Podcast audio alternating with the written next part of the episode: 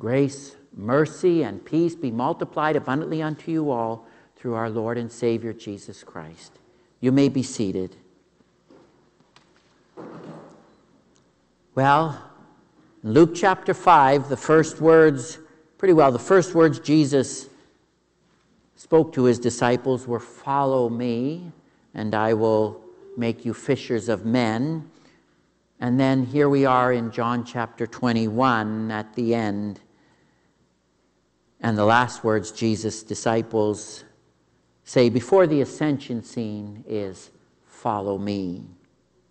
Follow me. And what does it really mean to follow Jesus? Well, it means to walk where he walked, listen to him, learn from him, experience life with him, and be a part of what he is doing. And that is what we've seen as we follow Jesus around the Sea of Galilee. And what a ride it's been on for the disciples. They saw him do miracles and heal people and calm storms and feed thousands. He had compassion on the crowds and he loved the individual. He challenged the disciples and he made them strong. And when they failed, he forgave them. It is an incredible read what we have in the Bible concerning Jesus and what he was up to when he first walked this earth. And the truth is, he's not done yet by any means. The Bible tells us in 1 Peter 3:18 that he came to die for the sins of the whole world, and he did that. And then to conquer death and rise from the grave, and he did that. And he ascended into heaven and rules and reigns to all eternity.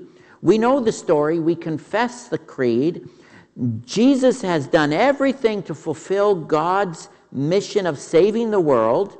There's nothing we can add to any of that any of Christ's redemptive work, but here is the problem. Yes, God has redeemed the whole world, all of creation, but not everybody knows that yet, and not everybody believes that yet. Not everyone knows what God has in store for them, and that's sad. And 1 Timothy chapter 2 says, hey, God wants all people to be saved and to come to a knowledge of the truth. Luke chapter 19, verse 10, Jesus himself said, I have come. I've come to seek and to save that which is lost. Has he finished yet? I sure hope not, because there's lots of lost people. Is he still saving people? I sure hope so, because there's still lots of people that need to be saved. Is he still teaching and encouraging those who follow him? Yes, he is. Is Jesus alive? Yes, he is risen. He's risen indeed. Alleluia. Then what is Jesus doing? Well, through the work of the Holy Spirit, He is busy bringing people to faith. He is inviting us to be part of that work with Him. Nothing has changed. Just like He invited the first disciples to be fishers of men, He is inviting us also to follow Him and be fishers of men, to do life with Him, to be part of His mission to save the world seeking and saving that which is lost and bringing salvation, the good news of salvation, to the world that he loves, that he died for. Mark 1, verse 15, it tells us the time has come, the time is now. The rule and reign of God is at hand. It's time to get into the kingdom of God, and that hasn't changed. The doors of heaven are wide open. And so Jesus is alive and well and working in the hearts and the minds and the lives of people everywhere because he wants people in heaven with him for all eternity. Do you believe that? I do. And I love this Bible story at the end of John because it reminds me of that. It's a fishing story. It seems kind of odd to me. I mean, here Jesus has just risen from the dead, not long before this story, and Jesus has been popping in and out, showing himself to people, but he has not been sticking around. So the disciples, who up to the, his death have been following him around, now they have no one to follow. Which, by the way, that used to be their whole life. And now they are back at doing what they've always done fishing and not catching. And it reminds us of that first story we heard from Luke chapter 5. And Jesus does what he seems to always do he gets people's attention. Put your nets in the deep water, Luke 5. Put your nets on the other side of the boat, the right side of the boat, John 21. And guess what? Both times, when they do what Jesus says, they catch fish. For those of you who fish, you know how exciting there is in the boat when someone catches a fish.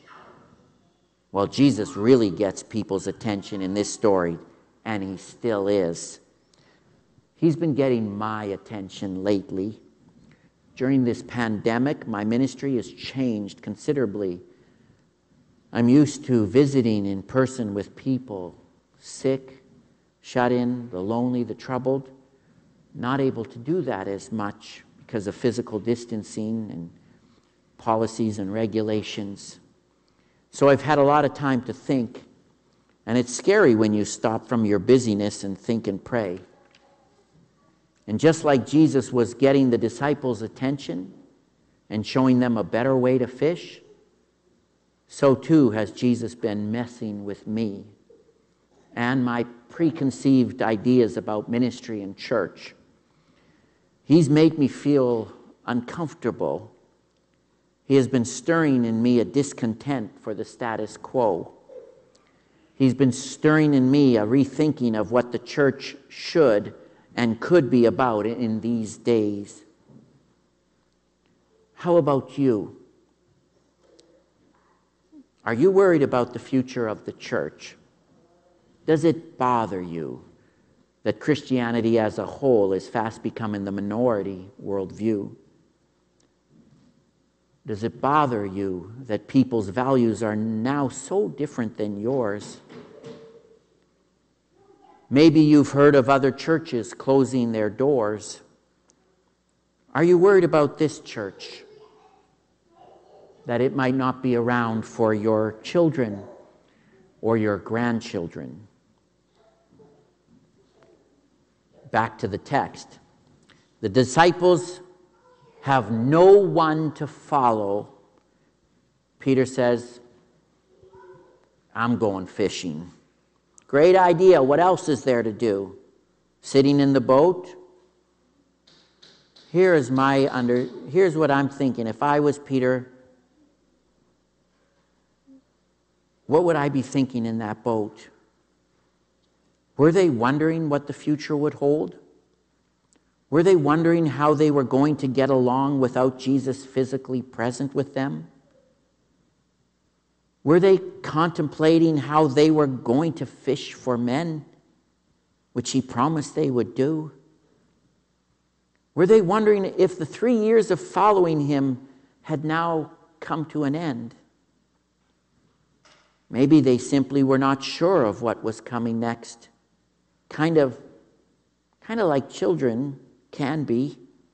You know, children live in the moment, not sure of what to do, distracted, waiting for a parent to tell them or reassure them that everything's going to be okay. Maybe that's why Jesus cried out to them and said, Children. Don't you find that interesting? when we are in transition in life, in a little bit of a fog, not sure what we should be doing or how we should even be feeling.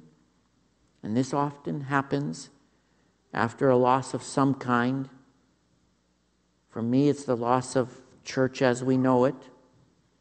For some of you, an incredible loss of a loved one.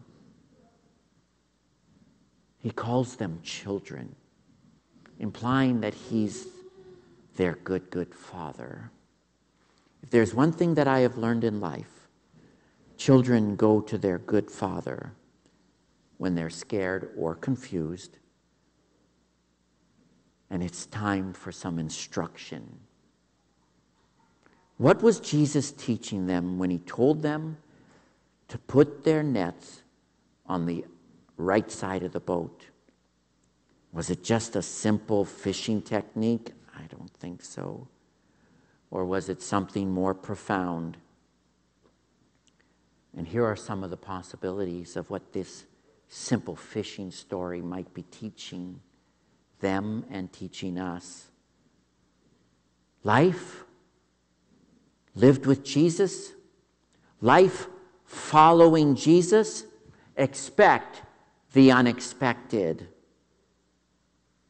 And it can be exciting. Life lived on mission with Jesus, following Jesus, expect that He's going to do great things.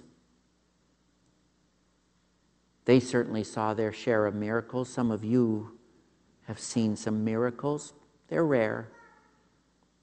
And then this one I will make you fishers of men. And we're going to catch a lot of people for the kingdom of God because the time is at hand. He calls them children and then he asks them, Do you have any fish? I read that story as a follower of Jesus Christ, as a fisher of men. That is my call. And it's as if Jesus is talking to me as I sit in my church and in my ministry in the midst of a foggy time. And he says, Where, where are the fish? I made you a fisher of men. Where, where are the fish? Where are the men and women that I called you to go and catch for the kingdom of heaven? Where are they? Master, I've fished for almost 30 years in my ministry and I've I've lost as many as I have caught. I have no harvest for you. And just like he told the disciples, Jesus told me, maybe you've been fishing in the wrong spot. And I might add, maybe you've been fishing with your own strength and you are getting weary and tired because you are trying to do what only God can do. I believe that is the message the disciples got that day. It's like Jesus is saying, when you follow me, when you join me on my mission to save the world, on my mission to gather people into the kingdom of heaven, you can't do it on your own. I will provide the harvest. The world is ripe unto harvest more than it ever has been. North America has become one of the largest mission fields in the world in my lifetime. Canada has gone from 67% of the population attending a weekly religious service after World War II to 30% during the 80s to less than 13%, the last survey in 2016. The odds are pretty good that right now, the people in your neighborhood, the people at your workplace, the people at your school are largely unconnected to a local congregation and may not be connected to Jesus at all.